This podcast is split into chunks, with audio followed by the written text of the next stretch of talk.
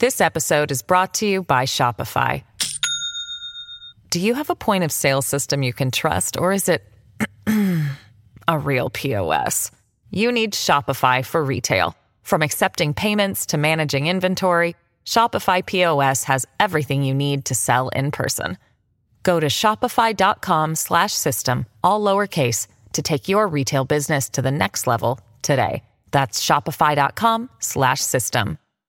Hello, everybody. This is Marshall Poe. I'm the editor of the New Books Network. NBN listeners like to read books and buy them. So we thought we'd tell you that right now our friends at Princeton University Press are having a remarkable site-wide sale. You can get 50% off books, including ebooks and audiobooks, with the code 50, F-I-F-T-Y, at checkout until May 31. You can save some real money on Princeton University Press books. I encourage you to go there and check it out. Welcome to the New Books Network. Hello and welcome to another episode on the New Books Network. I'm one of the hosts, Dr. Miranda Melcher, and I'm very excited today to have with me Dr. Renee Provo to tell us all about his fascinating book titled Rebel Courts: The Administration of Justice by Armed Insurgents, published in 2021 from Oxford University Press, that investigates a fascinating question. Are war zones actually lawless? Can rebels have laws and courts? This book, it not only investigates a fascinating question, but does it through really useful methodologies that are going to be relevant to, I think, quite a wide range of us who are interested in war and related things, because the book not only goes into serious detail about law and understanding the technicalities of it and the theory and the history, but combines this as well with deep dives into really recent and relevant case studies of where we can see in the real world rebel law, rebel courts, and all sorts of kind of contests and debates in the actual field around these issues. So it's an interesting book on a lot of different levels. And Renee, I'm very pleased to welcome you to the podcast to tell us about it. Thank you, Miranda. Thank you very much for the invitation to speak about this book on the New Books Network. And this is a book that I've been working on for many years. It took me about something like 5 or 6 years to write this book, which I produced as an academic. I'm a professor at the Faculty of Law at McGill University in Montreal, Canada, where I teach, among other things, international humanitarian law and international human rights law, which are two of the areas of international law that are central to the analysis. But I also teach various legal theory course and legal anthropology, which speak to the more general outlook to how we think about law, and also the methodology that has been used and the kind of ethnographic turn that the book represents, which is something that is an emerging dimension of publications in international law these days. And I situated myself within this this area.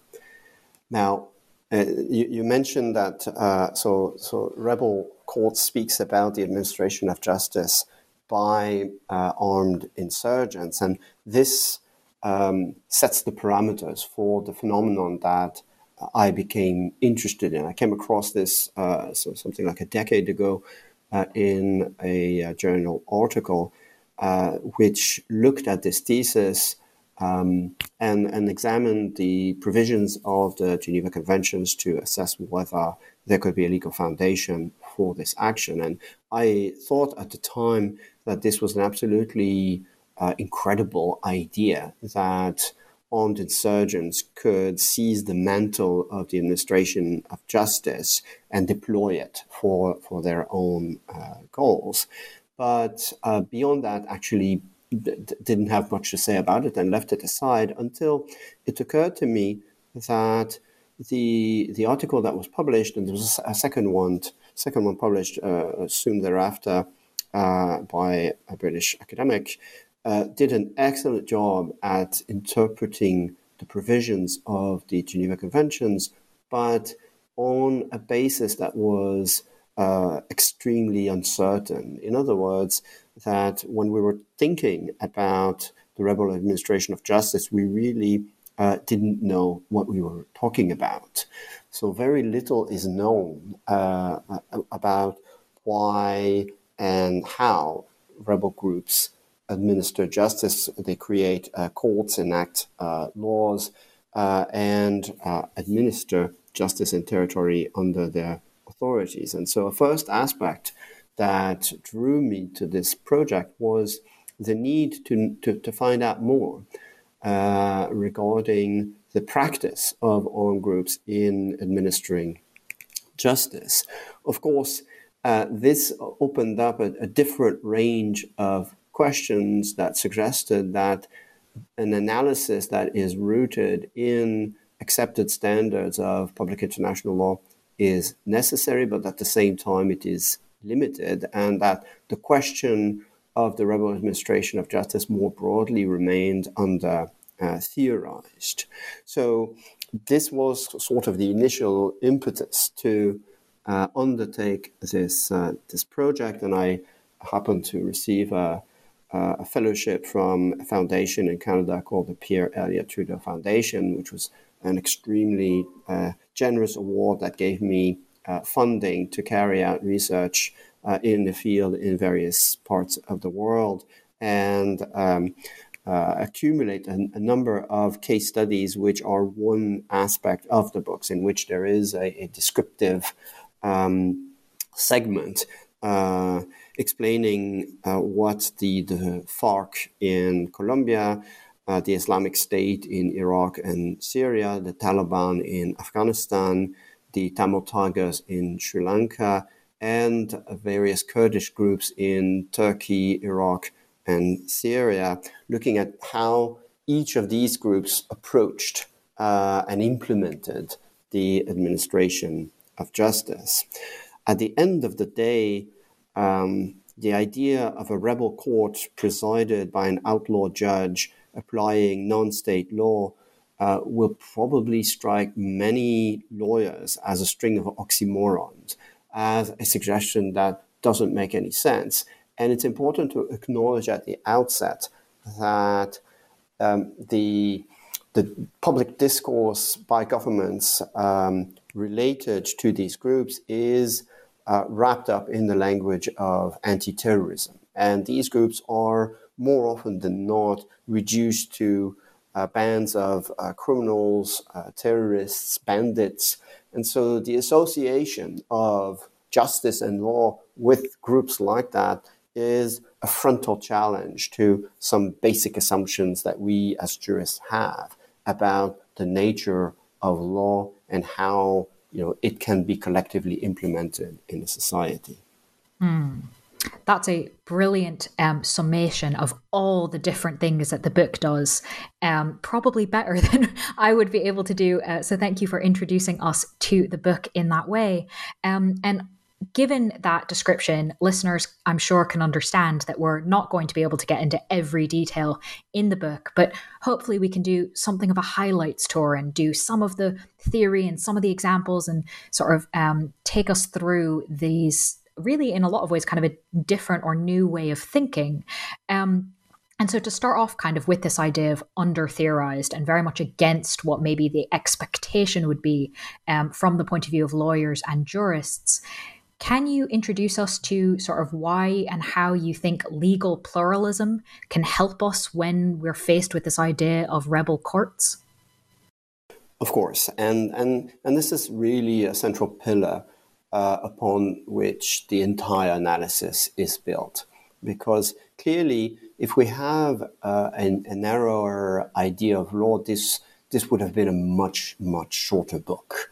But as it is, I think it is possible to argue in favor of the usefulness of a broader conception of law as embodied in legal pluralism. Now, just to briefly explain this concept, because it's one that remains somewhat fuzzy or mysterious for most lawyers, and certainly for people who aren't lawyers. Most people, including most lawyers, approach the idea of law from what could basically be described as a positivist perspective. And there are a certain number of assumptions that underpin a positivist construction of the idea of law. I'll mention four. So the first idea is monism. So law is presented as a unified regime that is internally coherent, where there might be incoherences, but these are problems to be solved, and that the legitimacy of law is in large part rooted in its coherence. A second idea underpinning positivism, legal positivism, is centralism.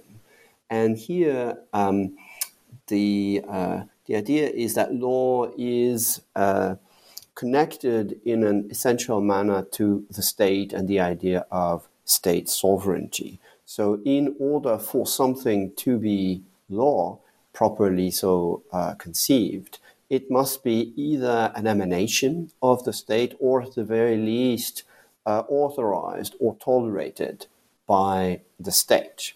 Otherwise, any band of criminal can declare that it creates its own laws.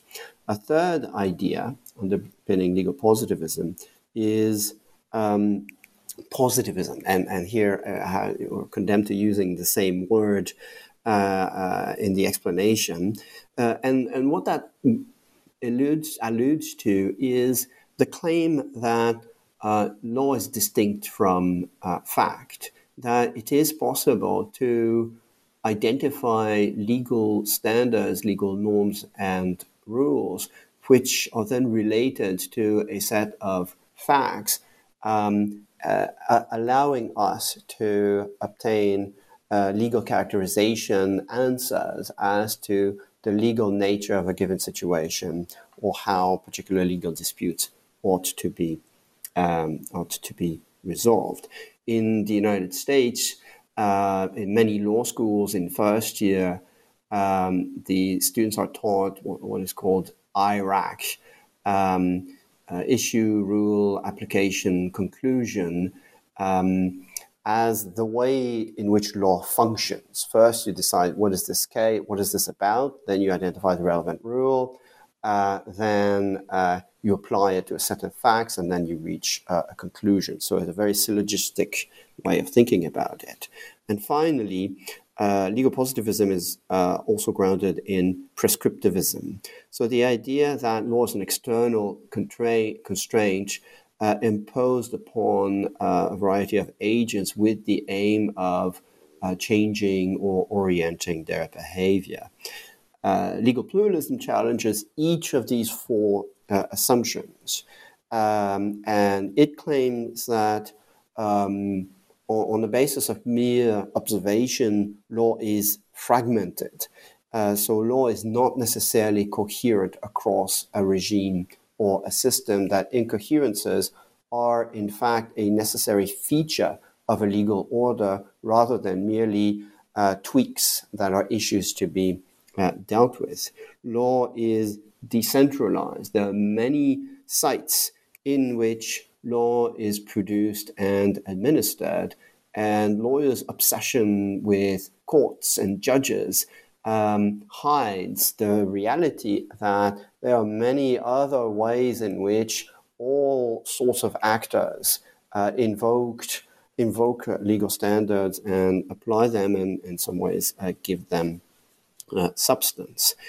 Thirdly, law is contingent. And so this is a rejection of the suggestion that rules and facts are in different universes, and that lawyers sort of weave these two distinct concepts together.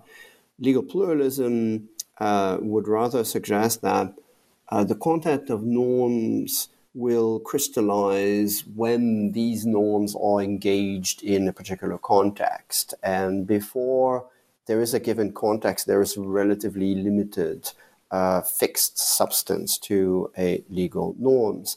And finally, law is deliberative. So instead of law as an external constraint imposed upon agents, is not so much of a command, but rather law corresponds to a space that is created for a collective creation of legal standards. Now, if we have a vision of law that is defined according to these tenets of legal pluralism, of course, it offers a much broader setting in which to situate the administration of justice by armed insurgents, and allows us to identify many more things as law and use the kind of analytical tool offered by law to interpret and eventually to interpret these practices and eventually to engage with these actors. The problem or the challenge of the administration of justice by armed groups for lawyers is that if we have a narrower vision of law, essentially we condemn ourselves to being irrelevant to a very important practice, in fact, in the lives of both the insurgents, but also the civilian population that falls under their authority. Mm.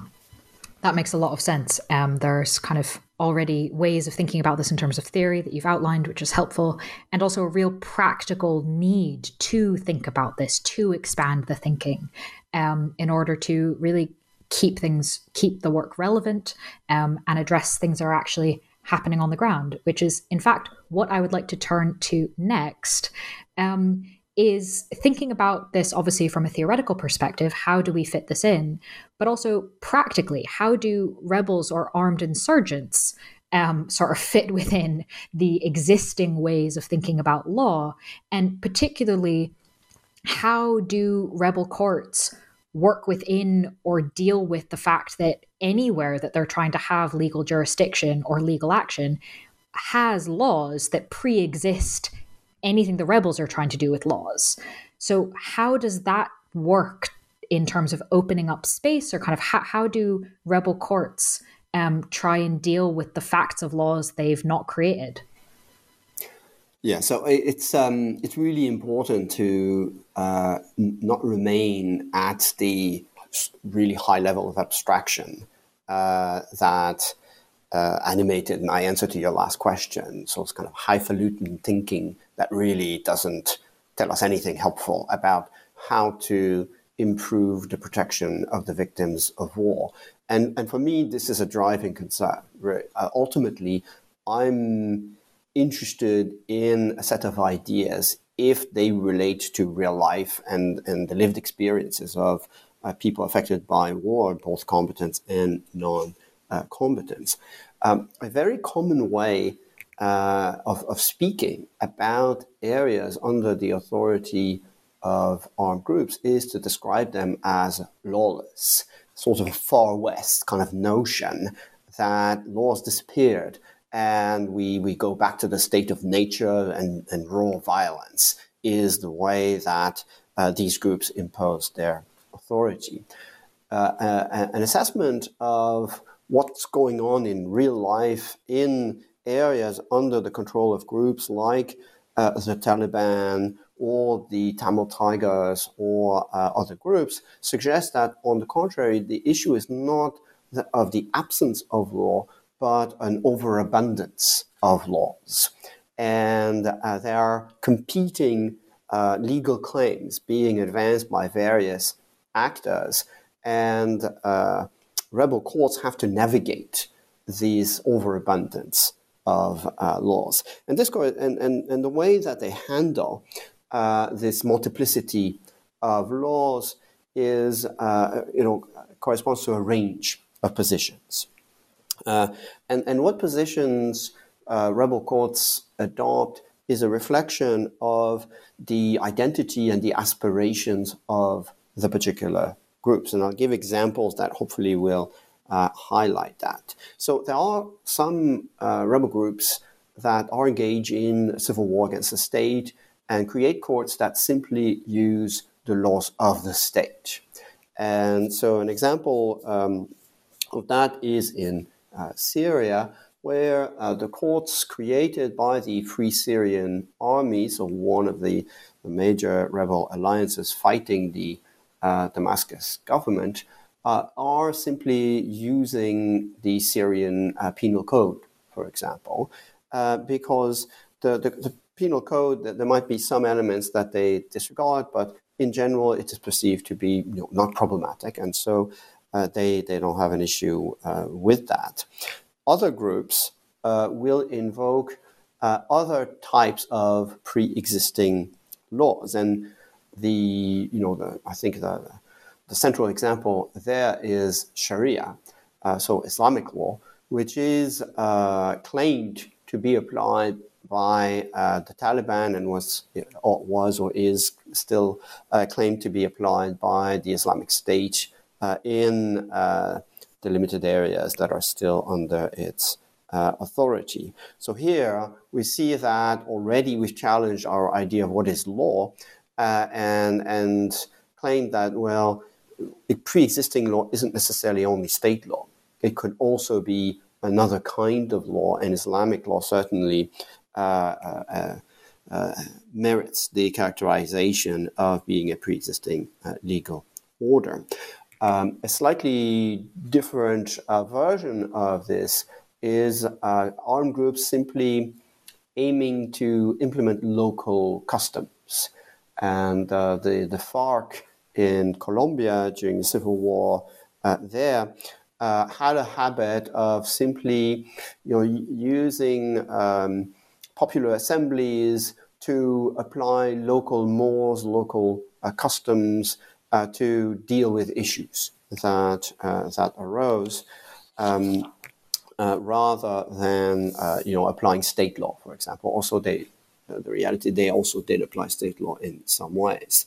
Finally, we do have some armed groups that legislated outright in some cases in a very ambitious manner.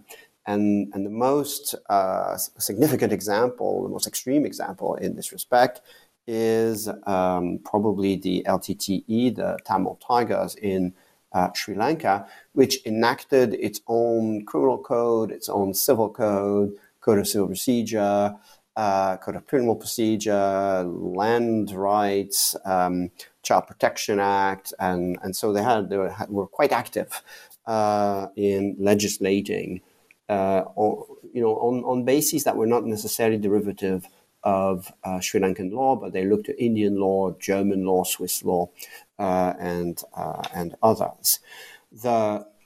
If you look at the practice of given armed groups, usually there will be a mix of all of that. So I've already mentioned that the FARC applied local customs, but in some respect, they applied the Colombian civil code. And in addition to that, they also adopted their own, what they call the Código de Convivencia, so manuals for living together. These were guidelines as to how to behave, and they regulated fisheries, hunting, various other things.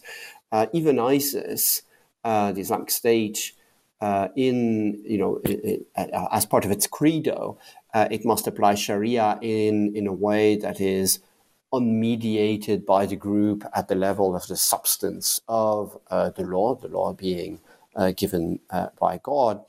But nevertheless, despite their extreme originalist position, they nevertheless regulated all sorts of practices.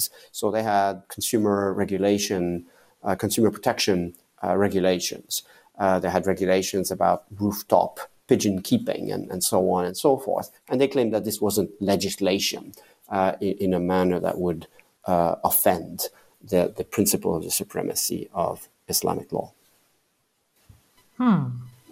very interesting, and already getting into kind of the tricky practicalities of this, which is something that I particularly appreciated from the book, that you, as you said, go into the theory, but don't shy away from what's actually happening and don't shy away from the complexity of it there. Instead, you bring us really with you to explore it and help make sense of it. So thank you for explaining that.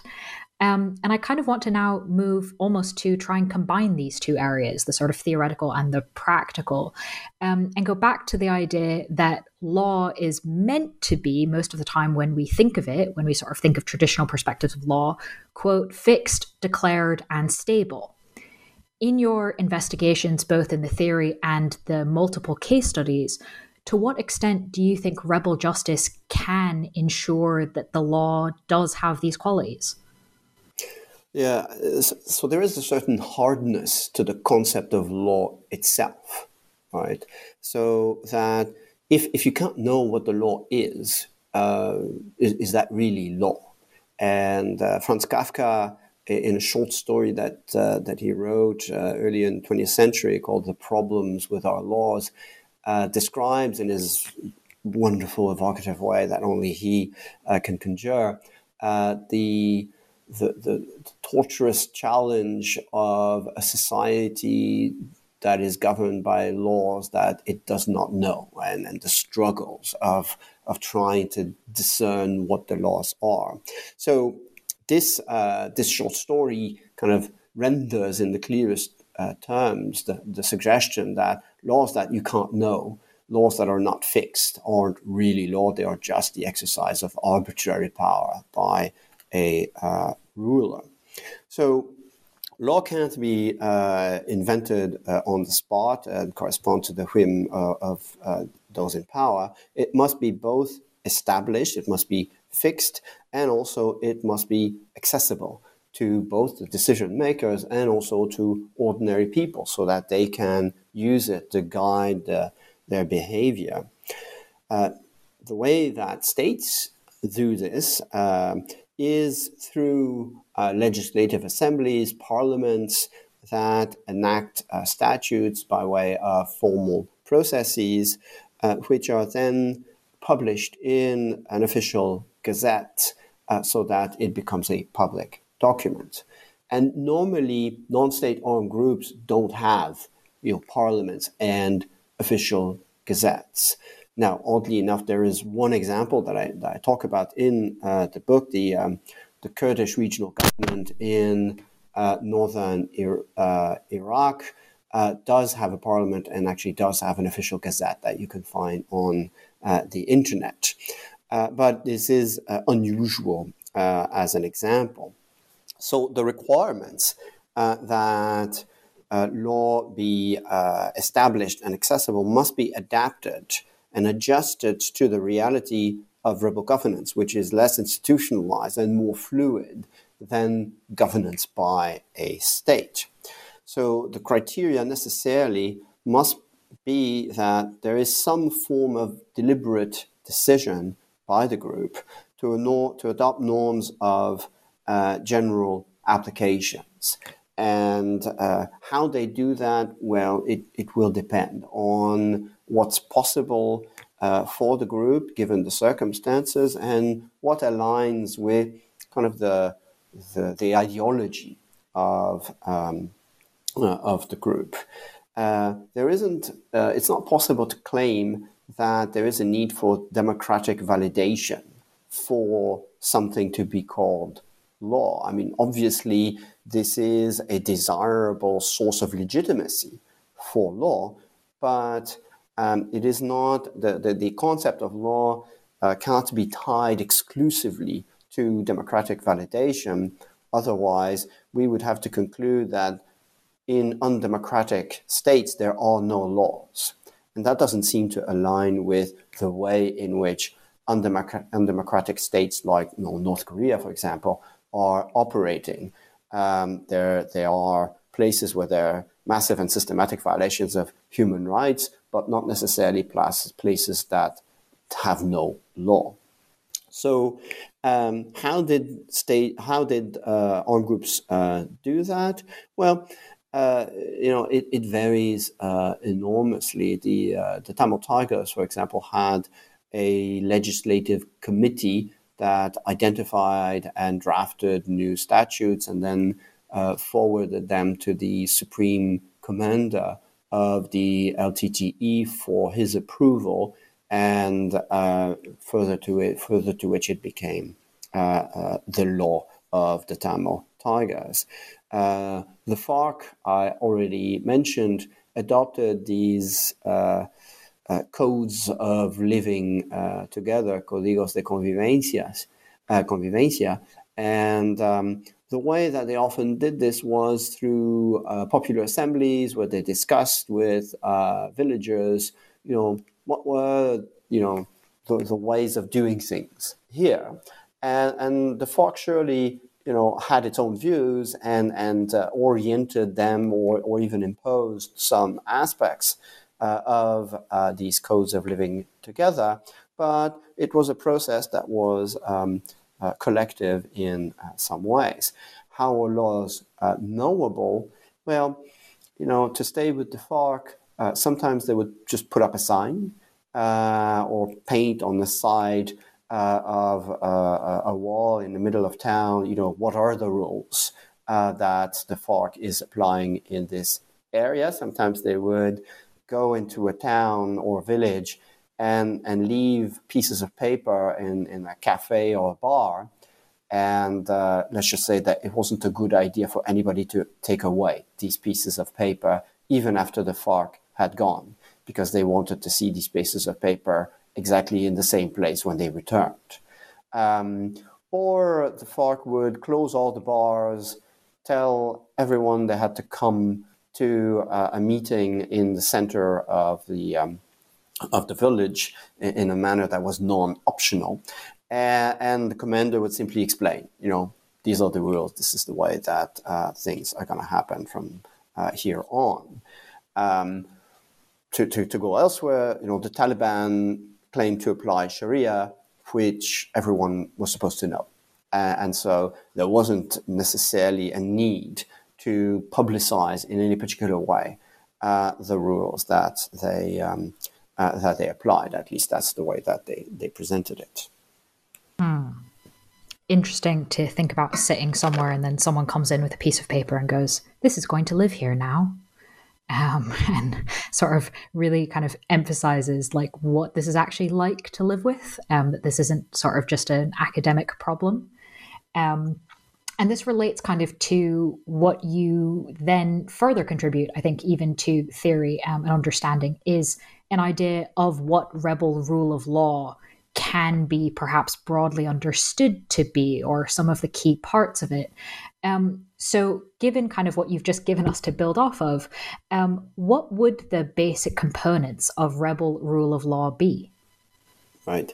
So this is a central claim that has to be interrogated if anyone wants to look at the idea of the administration of justice by armed groups, is that can it amount to something that corresponds to the rule of law, or is the suggestion of a rebel rule of law simply nonsense upon stilts, to evoke an old expression? So part of the challenge here is that the rule of law itself is derivative as a concept of how states administer justice.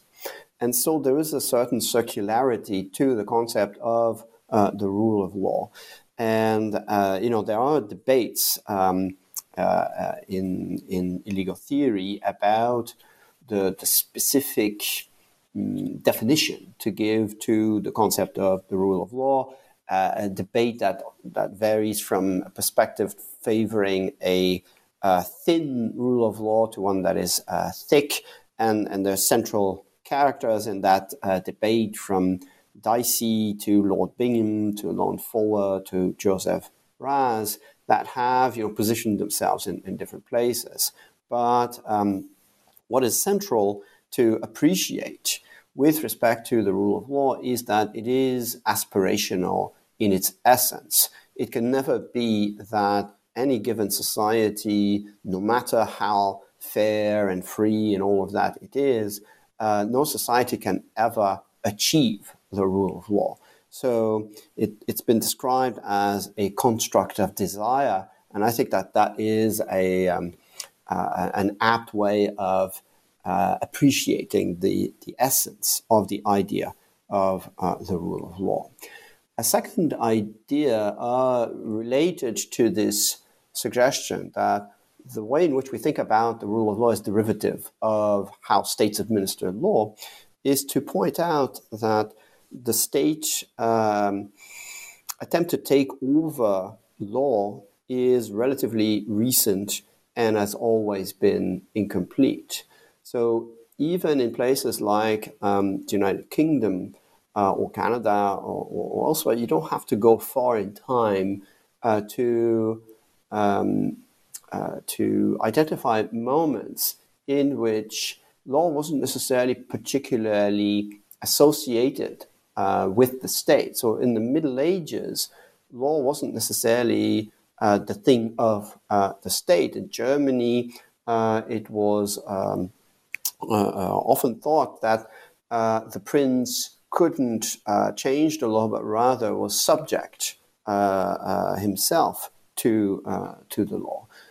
So there was, the canon law, law merchant, and so on and so forth. Like different social groups had their own laws, including their own tribunals, and it was not problematic that all of this was not authorized by the state in some fashion.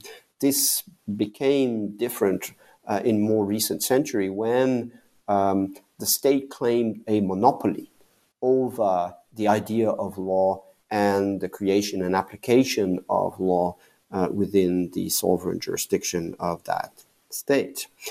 So this is a recent idea. It is also a claim that was never fully realized. So the state never could get rid of all the other laws in society. In some places around the world, this is sort of stating the obvious. So in many countries in Africa and Asia, most legal problems are not resolved by applying state law in state courts. They're resolved by applying custom before customary entities, tribal courts, jirgas, names varies here and there. So in some countries, it's estimated that more than 90% of legal issues never connect with state law or state courts. So the state law in that picture is on the periphery. So does that mean that the rule of law doesn't really exist in those places where, say, only 10% of issues get resolved by resorting to state law and state court? I don't think anyone seriously will want to say that. So the concept of the rule of law has to be, I think, reimagined in a fundamental way.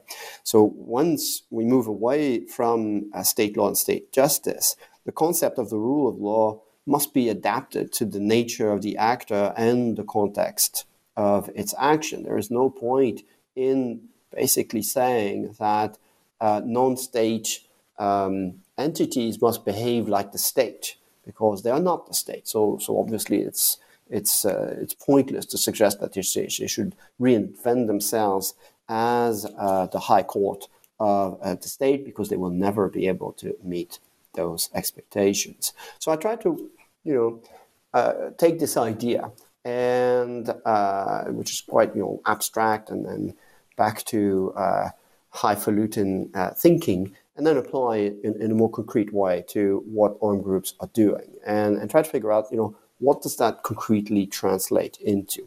And in the book, I suggest that there are four elements that we can identify as the building blocks of a rebel rule of law that allow us to differentiate what some rebel groups are doing from, what drug traffickers are doing, even though they might use the same language sometimes as armed groups. And I note in passing that not rarely the armed groups are themselves involved in drug trafficking. So these four elements are, first, that the administration of justice must be part of a broader system of governance. And law is simply one aspect of public governance, such that you couldn't have an embodiment of the rule of law that stands alone as an island of governance. Another way of expressing this idea is that in order for law to become real, for decisions of rebel courts to be applicable, it must be associated with what sociologists called social capital. So it must be backed up by a force that gives meaning and teeth and weight to these decisions, which you're unlikely to have without a broader system of governance. Secondly, there must be a degree of stability and predictability. In part, there's a normative dimension to this. It goes back to your earlier question about law being fixed, declared, and stable.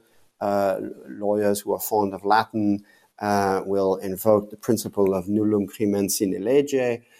So law must be fixed and global. There is also an institutional dimension to this criteria that there must be stability and predictability. So if you have laws that are identified, but you've got nowhere to go with them, nowhere to turn to say, can you have this implemented, it will not really be meaningful in the sense that is required by the principle of the rule of law. So law, there have to be mechanisms to implement this, not necessarily a building with a big sign that says, courts of the Taliban, because this is an invitation for the US Air Force to send a missile to destroy that building, as they did. And then the Taliban stopped putting such signs. But it could be more fluid, and the reality is that it's as long as there's some form of accessibility, the criteria can be met. So in Afghanistan, to remain there, there were people in every village with a phone number that you could call to put your case on the roll, as it were, and a Taliban judge would roll into town on his motorcycle and adjudicate the cases that had accumulated since his last passage, hence the label sometimes of the Taliban motorcycle justice. In Colombia, there were usually someone called the Mosca, fly, who was sort of a contact point between locals and the FARC, that if you had an issue that you wanted the FARC to come deal with, you tell the Mosca, and then the message gets passed on. A third criteria is minimal fairness. So law and justice evoke a particular way of governing in which interests are minimally protected. So independence and impartiality of decision makers is one aspect of fairness that is impossible to dissociate from the idea of the rule of law, but also minimal fairness is reflected in the principle of audi alteram partem, for more Latin, so giving a chance for everyone to express their claim, and also the finality of decision. Once something has been decided, it is final. And finally, as a fourth and final element, I suggest that there must be a narrative of social justice produced by or embraced by the court. In order to call something law, to label something law, the group itself must claim the mantle of law. And armed groups do many things, and certainly don't call all of these things law. So they have to aspire to apply law in order for us to be able to describe it as such. This episode is brought to you by Shopify. Do you have a point of sale system you can trust, or is it a real POS? You need Shopify for retail. From accepting payments to managing inventory, Shopify POS has everything you need to sell in person. Go to shopify.com/system, all lowercase, to take your retail business to the next level today. That's shopify.com/system. Not simple criteria there, but also ones that you demonstrate throughout the case studies a lot of groups are already doing. So it's an interesting sort of combination of the theory and the practice that you've so clearly distilled into these components. But a lot of the discussion so far, we've been sort of either presuming or actually talking about rebel courts or insurgent courts sort of versus or in discussion with state law and state courts. And yet a really important contribution of the book is thinking about rebel courts and insurgent law in direct discussion with international law and international courts. So what space do you argue international law opens up for ideas of rebel justice, and just how big is that space? So I suggested earlier that the question of rebel justice is not one of a lawless space, but rather an overabundance of laws. And public international law definitely is one of those laws that is present, even in zones of rebel governance.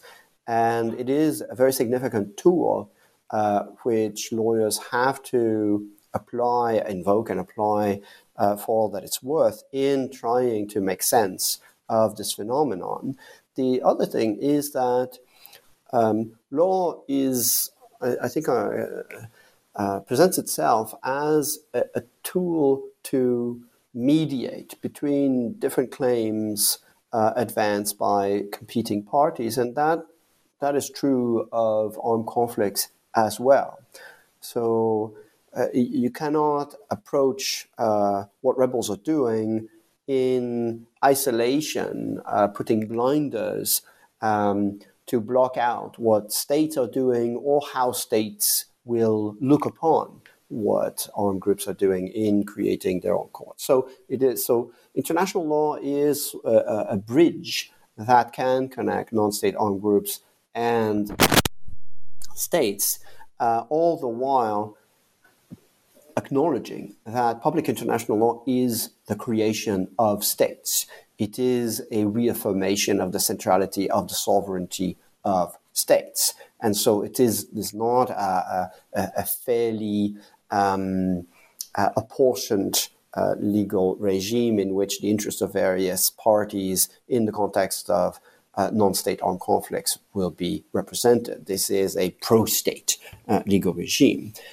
So given that, it's perhaps surprising how there are avenues within existing and accepted rules of public international law that can be invoked in order to maintain claims of the validity, the legal validity of the rebel administration of justice under public international law. And the most important one for this purpose is Common Article 3 of the 1949 Geneva Convention, which is sort of a mini-code applicable to non-international armed conflicts, ratified by every state on the planet. And in this very short provision, there is a reference to the application of sentences issued by regularly constituted courts. And the expression "they're regularly constituted" is not further defined in relation to a specific legal order. So regular on the basis of what is a question that isn't answered in the Geneva Conventions. And the suggestion is that a court may be regularly constituted on the basis not only of state law, but also of rebel law. This is a position which some governments, like the United Kingdom government, explicitly accept. So the UK acknowledges that rebel groups can have their own laws and regularly constitute courts. other governments reject this possibility and say that this does violence to the intent behind Common Article 3. It leads to further questions as to how does a group regularly constitute a court. It's unlikely that state law will allow for the possibility of a rebel group creating its own courts. So I'm not aware of any state in which there would be a statute that provides for this. So clearly, and this is a point to acknowledge at the outset, rebel courts will be created in violation of the domestic laws of the state on whose territory the rebels are based. Now, that doesn't necessarily answer the question of the legality of these courts under public international law, which is not defined by the legality under the domestic law of any given state. So the argument is that a rebel group can regularly constitute a court if it creates, if it decides to establish a system for the administration of justice by way of a deliberate decision to create courts with a general mandate to apply a specific set of laws. And what we're looking for here is a situation in which courts are not created in an ad hoc fashion, where something happens and so a commander just decides, okay, I'm going to deal with this. And so that is hard to define as a regularly constituted court. On the other hand, many groups do decide in a centralized fashion to establish a system for the administration of justice. And they can do so, by simply making that decision without necessarily having to legislate in some kind of formalized way. So I think that a compelling argument can be made that Common Article 3 should be interpreted to allow the concept of a regularly constituted court to encompass not only courts of states, but also courts of non-states. And I note in passing that there are issues about state courts that weren't regularly constituted either. So the question then is, how does a group regularly constitute a court? It's unlikely that state law will authorize an armed group to constitute its own courts. I'm unaware that there is any statute in any state that would not look upon rebel courts as anything other than a violation of local laws creating courts. But on the other hand, what I'm looking at is the legality of rebel courts under public international law, which is not necessarily determined by their legality or illegality under domestic law. So rebel groups can create courts by way of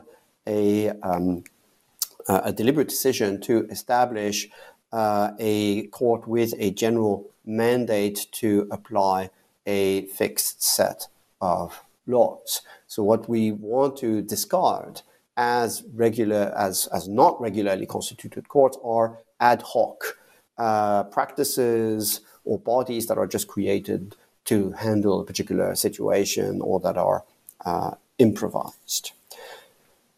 I note in passing that in addition to the Geneva Convention and Common Article 3, international human rights law also has a somewhat similar criteria when it speaks to courts established by law.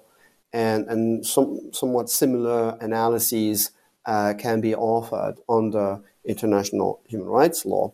And I note that the European Court of Human Rights, in the case of Ilascu versus Moldova and Russia, did acknowledge and accept the possibility that courts created by non-state armed groups could be courts established by law under the European Convention on Human Rights. So this is not far-fetched. This is something that is already part of the European jurisprudence.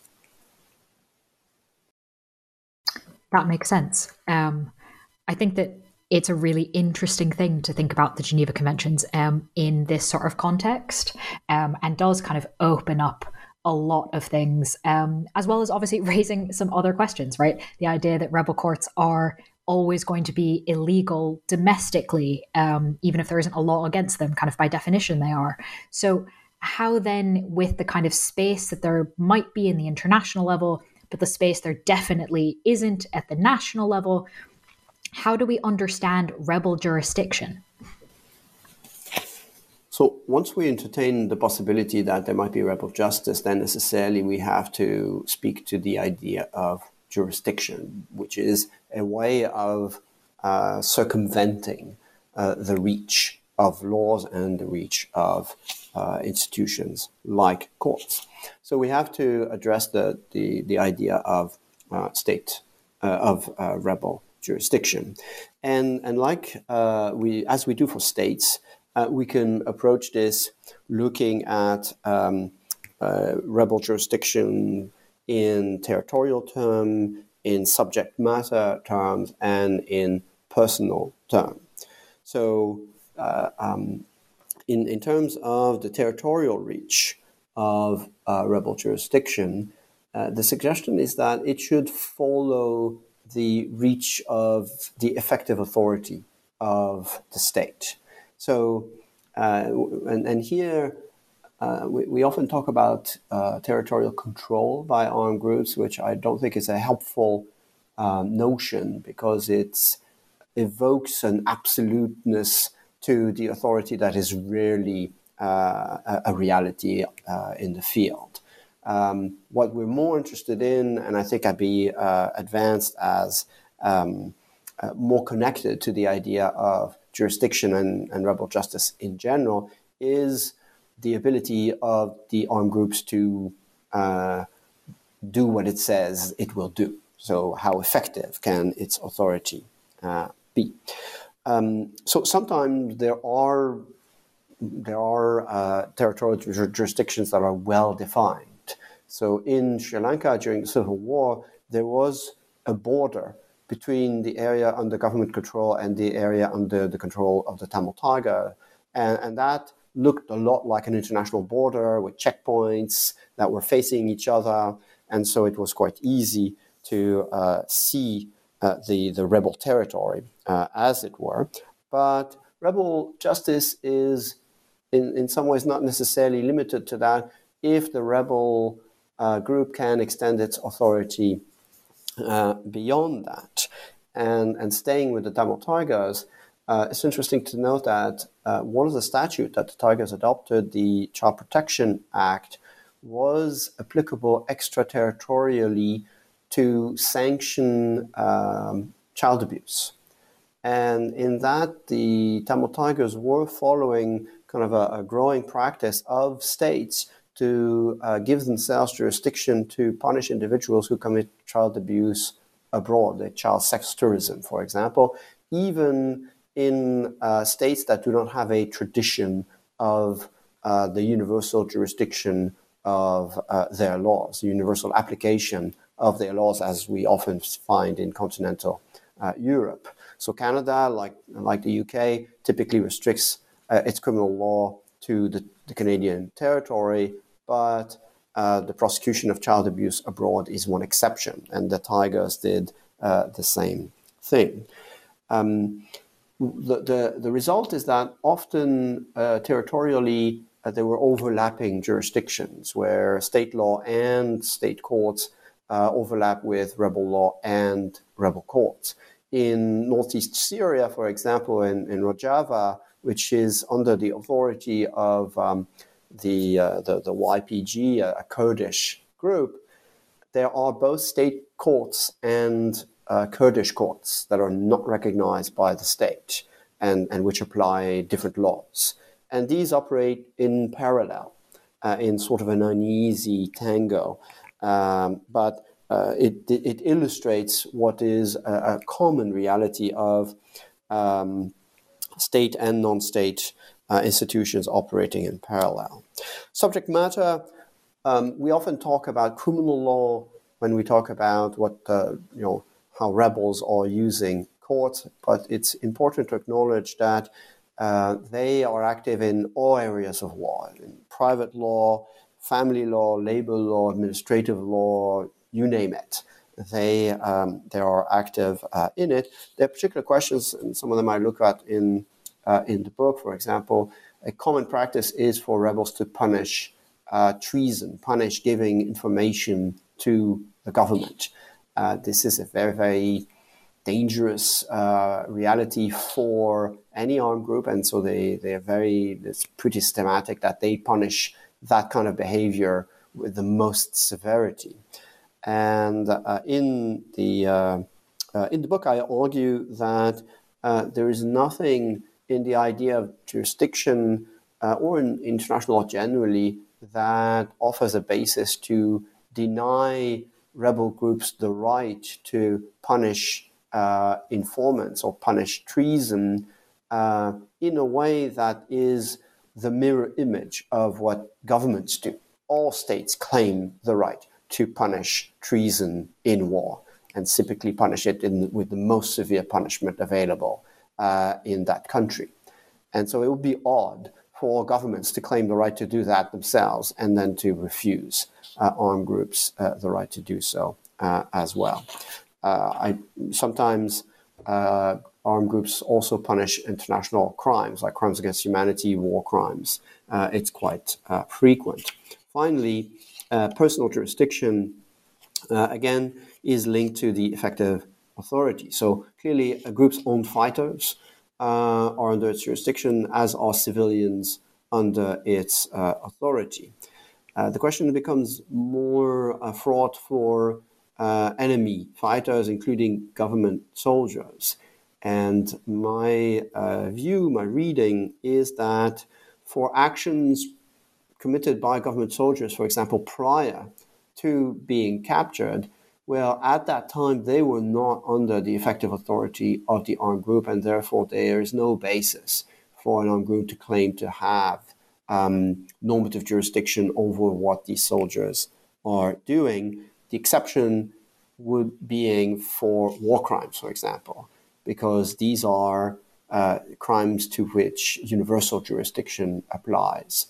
And on that basis, an armed group could prosecute government soldiers for war crimes. Mm. Mm. Yeah, that becomes very complicated, particularly when we think about sort of which countries do and don't have jurisdiction or pursue jurisdiction beyond their borders, and how that plays in as well. Of course, going back to kind of the international law level, there's also implications when we think about the International Criminal Court quite specifically. And I was fascinated by this part of the book that thinks about the idea of insurgent complementarity when it comes to the International Criminal Court, in particular, recognizing rebel courts' jurisdiction or decisions. So I was wondering if you could help us think through to what extent insurgent complementarity at the ICC level is possible.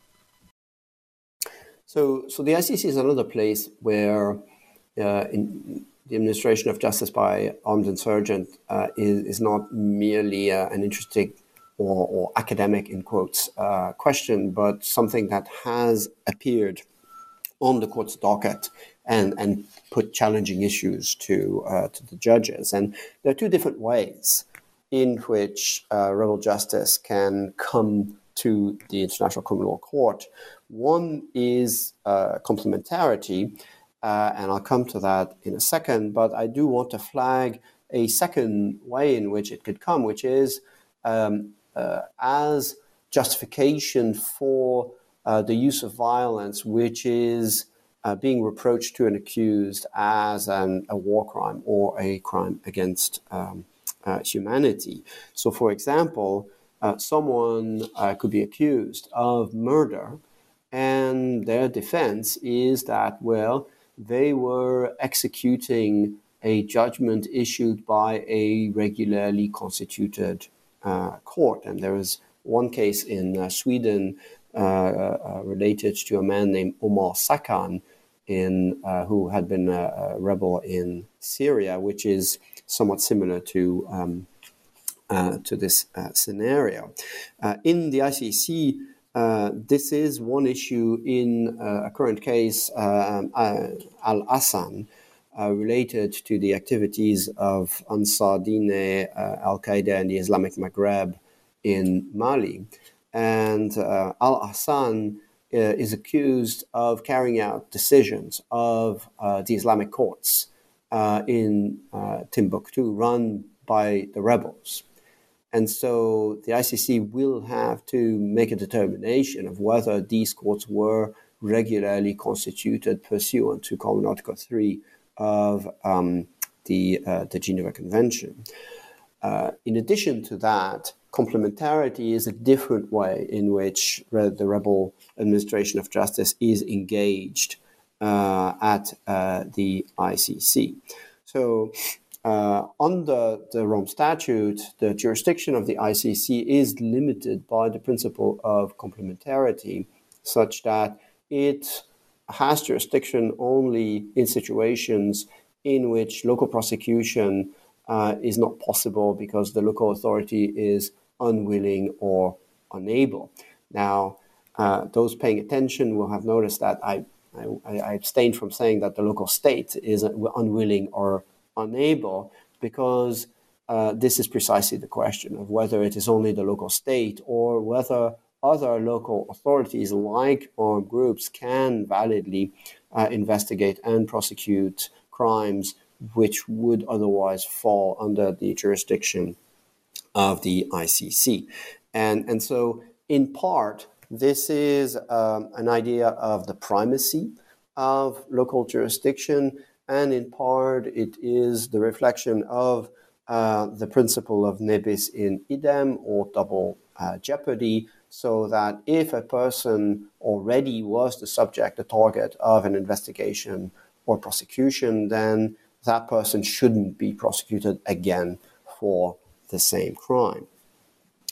And this this is an issue that, perhaps surprisingly, has already been dealt with in a preliminary manner by various panels at the ICC. So in one context related to an ongoing investigation in the situation in South Ossetia in Georgia, the issue arose as to whether local prosecutions by non-state authorities in areas under the control of the rebels ought to be considered as possibly preventing ICC jurisdiction on the basis of complementarity.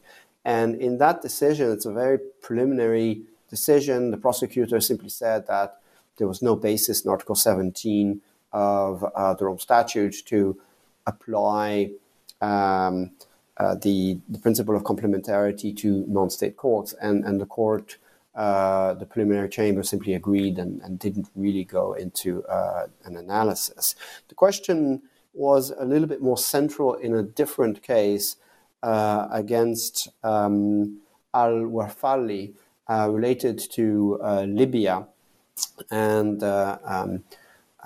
National Libyan Army, which is, despite its name, not a state entity, but rather a non-state armed group commanded by General Haftar. And a variety of war crimes were alleged to have been committed by Mr. Al-Warfali, and the group claimed that it had investigated those crimes and concluded that there was no basis for a prosecution, thus possibly meeting the requirements of Article 17 in triggering complementarity. In that case, the preliminary chamber simply found that there was no tangible factual evidence of a serious investigation, and that in any case, there would be no complementarity. So it doesn't actually get to the legal issue of whether, if there had been a full investigation that met the standards that the ICC requires under Article 17, It doesn't actually state that, therefore, there would be complementarity would operate and prevent ICC jurisdiction. So in both cases, you know, the issue is flagged as a real issue. And in the first case, an answer is given in a negative, but with very little analysis. And in the second, it is suggested that possibly it could trigger complementarity, but we do not have an affirmative statement to that effect. Interesting. We'll see what the third case brings up then. Be quite interesting, really, to see that. So thank you for essentially preparing us to understand and analyze the third time that it's flagged up. But of course, there are still some other things in the book I would like to get to. So we'll move on from complementarity for now. And I'd like to come back to the domestic level, because we've sort of talked a bit about this, right? The idea that rebel courts are essentially illegal, that state courts or national courts are not going to be happy or really involved in discussions around jurisdiction and that kind of thing. But I was wondering if you could maybe give us one or two sort of practical examples of how states react when there are rebel groups who seem to have competing jurisdictions in their territory. So there is a certain sense that, of course, states are never going to recognize that the courts of the rebels against which they're fighting are doing anything other than criminality, terrorism, banditry, and so on and so forth. And this is indeed exactly the way in which government officials speak about rebel courts, if they ever speak to that practice. So there are a limited number of domestic court decisions that have mentioned in passing or considered rebel courts. And one example that's interesting is a decision of the Colombian Supreme Court against a FARC commander called Davila, who was accused of essentially supervising a popular assembly in which a man was accused of sexually molesting an 8-year-old girl. And the assembly found the man guilty and condemned him to be killed. And he was, in fact, killed. And Davila was accused of murder, because all this was done under his authority.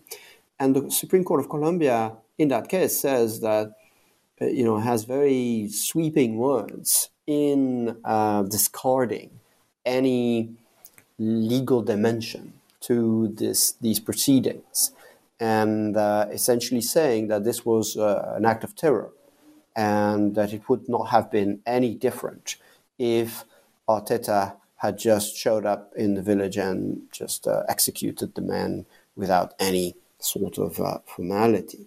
So that's the discourse. How does it happen in reality? Well, the reality is more murky, despite the clarity of the rejection by all governments in all armed conflicts that I've looked at. So we mostly the situation arises post-conflict. And there are issues during conflicts, but these are they're less frequent and more difficult to document. But after conflicts, there are situations where the rebels were essentially in charge for years, sometimes decades, and there's just a certain weight or inertia to the life of the law that cannot be rolled back. And you simply cannot undo thousands of decisions taken over years or decades, even if the authority taking these decisions or authorizing these decisions is said to have been illegitimate.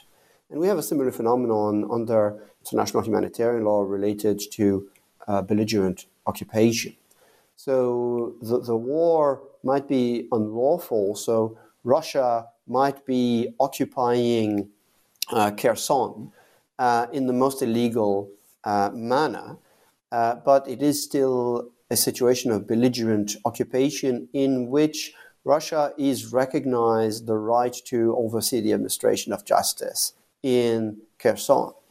And if Ukraine recaptures Kherson, it is not evident that all the decisions issued by Russian courts or by courts supervised or under the authority of the Russian occupier are marked by illegality.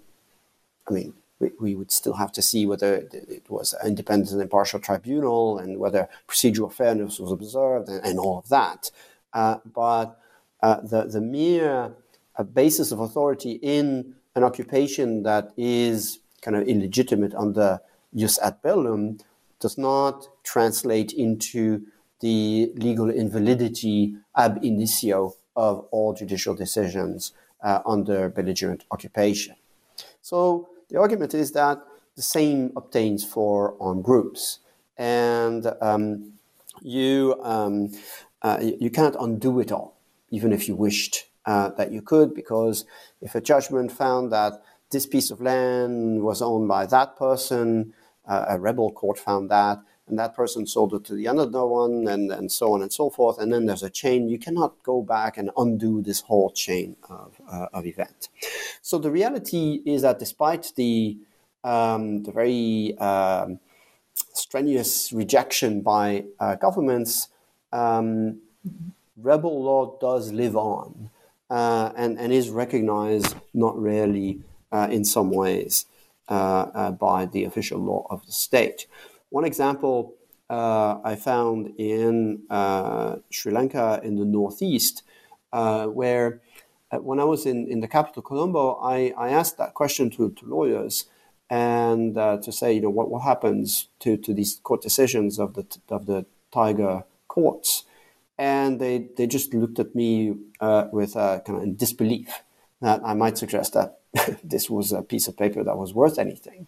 But some 100 kilometers further to the northeast, in the Tamil-speaking peninsula around Jaffna, I found exactly that. Cases before the courts of Sri Lanka in which parties pull out a court decision of the courts of the Tamil Tiger, which is adduced as evidence and accepted by the court. And so this is a reality that seems, in that case, unexamined by the Supreme Court of Sri Lanka. But it suggests that sort of the irresistible force of simply the existence of these decisions. There is a very interesting strand of jurisprudence from the United States Supreme Court in the post-Civil War Reconstruction era, which had to deal with decisions of Confederate courts of the rebellious South. And after an initial blanket rejection of all decisions of rebel courts, of Confederate courts, the Supreme Court came to the conclusion that, in fact, it could not realistically do that, and it adopted a more mediated position that discarded essentially decisions that furthered the insurgency directly, but that validated all other decisions. So a divorce judgment was still valid, but a conviction by a Confederate court for treason because someone provided information to the Union, well, obviously that would not be validated by the courts of the state after the end of the war. But a very interesting example of exactly that idea that you can't roll back time, that even if the rebels at some point go away, it might seem really nice academically to kind of just turn over a new page or rip out those pages and go back to what was there before. But that doesn't actually really work in practice. So thank you for kind of explaining to us what that looks like in the cases that you've investigated. And I do have one last thing I'd love to throw in, and it does perhaps seem odd to throw this one in towards the end, but it was really interesting. And the book does, of course, cover it. But the idea that there's actually a whole another group of actors here in terms of recognizing rebel courts. There's the national courts that they operate within the same jurisdiction, the contested jurisdiction, and the international level, for example, the ICC. But you also talk about how there are some circumstances where rebel courts, rebel justice, can be recognized by third-party states. So can you tell us a bit about what those circumstances are and what the implications are of this involvement? So I mentioned a few minutes ago the case of Omar Sakan in Sweden, and this is an incredible case that was decided by the courts of Sweden 5 or 6 years ago. Sakan was a fighter, was in the Free Syrian Army for a very short period of time, and only 4 days after arriving from Italy to join the rebellion, he was asked by, or he was ordered by his commander to join a firing squad to execute a group of men who were captured Syrian government soldiers who, he was told, had been found guilty of rape and murder by a court of the Free Syrian Army composed of former judges of the Syrian regime who had defected to the insurgency and who had applied the Syrian criminal code, which does provide for death penalty in case of murder and rape. And there was a video made of the execution, and Sakan had his face uncovered. And shortly thereafter, after this event, Sakan decided that being a fighter wasn't really for him, so he left Syria, made his way to Sweden, and claimed refugee status, omitting any mention of his military experience. And he was granted that status. And some years later, 3 years later, the New York Times got a hand on the video of the execution and posted it, and someone recognized Sakan in Sweden. And he was accused of murder. And Sakan did not deny that it was he on the video shooting a man tied up on the ground before him and killing him. But he said this was a judgment. So this put the court in an awkward position, the Stockholm District Court, because the judge had to decide whether this was a valid legal claim, in not just in fact, but also in law. And the court did indeed conclude that the Free Syrian Army could create its own court in a regular manner, so that these were regular constituted courts pursuant to Common Article 3 of the Geneva Conventions. But in that case, the court concluded that there was no due process, and this was an extremely quick trial. And on that basis, Sakan was convicted to life in prison. So this one instance where a third state, by way of its courts, was confronted with an absolute obligation to pronounce upon the legal validity of the existence and the operation of the courts of an armed group in another country. There are a number of other examples that one could give about courts in Texas being asked to, or being required to, determine the legal status of a cargo of oil that the Kurdish regional government in northern Iraq was claiming against the Iraqi central government. Somewhat similar case in the courts of South Africa related to a shipment of phosphate coming from the Western Sahara, which had been authorized under the laws of Morocco, but which was not authorized under the laws of Polisario. So there are these things do occur. And I might add in the same vein that the European Court of Human Rights has recognized a certain duty to cooperate with the authority of an unrecognized regime in the case of Cyprus versus Turkey, it said that Cyprus had to collaborate with a police investigation and judicial prosecution in northern Cyprus. Alternatively, that in a case dealing with Azerbaijan and Armenia, that the rule on the requirement of the exhaustion of local remedies covered courts of a non-state armed group. And if those courts were effective, then a petitioner had to exhaust those rebel remedies before being able to bring a petition to the European Court of Human Rights in Strasbourg. So it is happening, but in a very fragmented and largely invisible way in different parts of the world.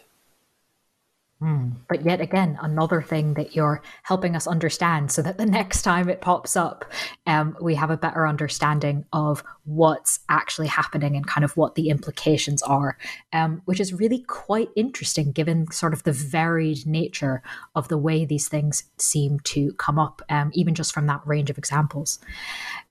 So then as my final question, really, I was wondering, given that this book was absolutely massive. Like, I cannot imagine how much work has gone into producing this on the theoretical side, on the practical side, going to the places, doing these interviews. So I'm sort of hoping that part of the answer to my next question is sleep. But since the book has been published, is there anything in particular you're currently working on or working on next that you might be able to tell us a little bit about what you're up to now? Sure, sleep is a good idea, but nothing related to the administration of justice by armed groups, I'm happy to say.